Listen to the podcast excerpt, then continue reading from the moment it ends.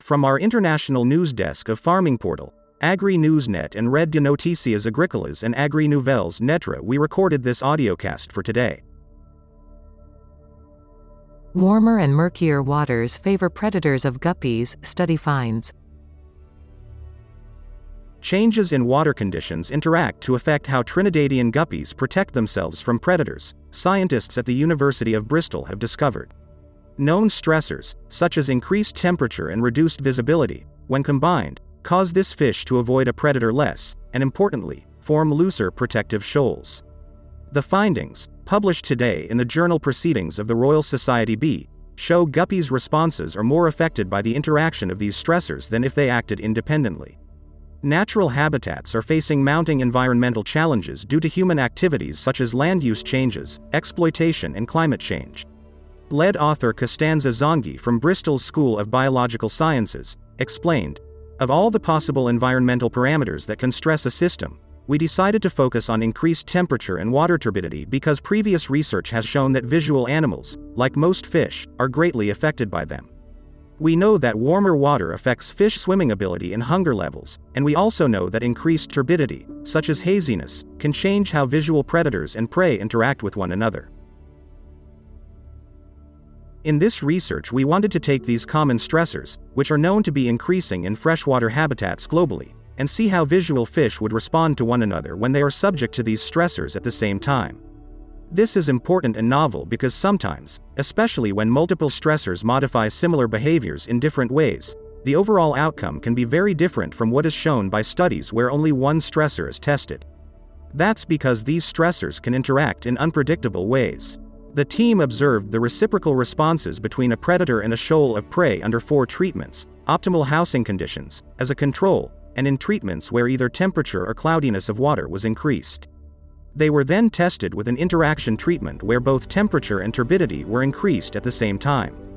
This took several weeks of trials in the lab involving 36 predators and 288 prey fish. The animals were separated so they did not come to any harm. You are listening to audiocast produced and recorded in our international studios. All the video recordings were then processed to obtain fine scale movements of all the fish so that the researchers could calculate the swimming speeds of all fish and how they related to one another. How close together the prey stayed and how far from the predator each prey tried to remain. Co author Millie Monroe, who joined the Ioannou group specifically for this project, said, The opportunity to be involved in this study with the team was a great experience, and I am grateful having been awarded ASAB's undergraduate scholarship funding. Designing and running the research alongside Costanza and the team was brilliant as my first academic research experience. I learned a lot of valuable skills and insights into what it takes to produce and conduct a study of this kind.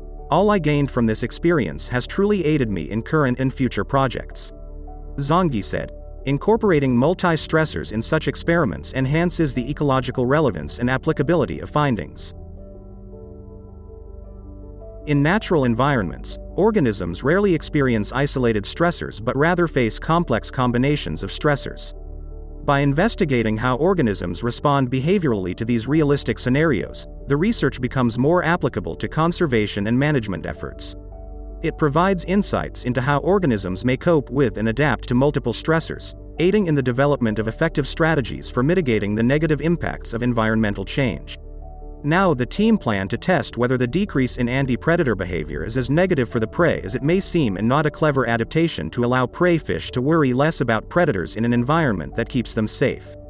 By using a wider range of predators, they will also investigate whether these changes can affect multiple species differently. Zonghi concluded, this study is exciting as it introduces crucial ecological complexity in the context of predator-prey interactions. By incorporating additional stressors and specifically testing the potential interactions between these factors, this study significantly contributes to our understanding of the dynamics between prey and their predators in a rapidly changing world. This was a audiocast from the international news desk of CRA Media International in Zurich, Switzerland.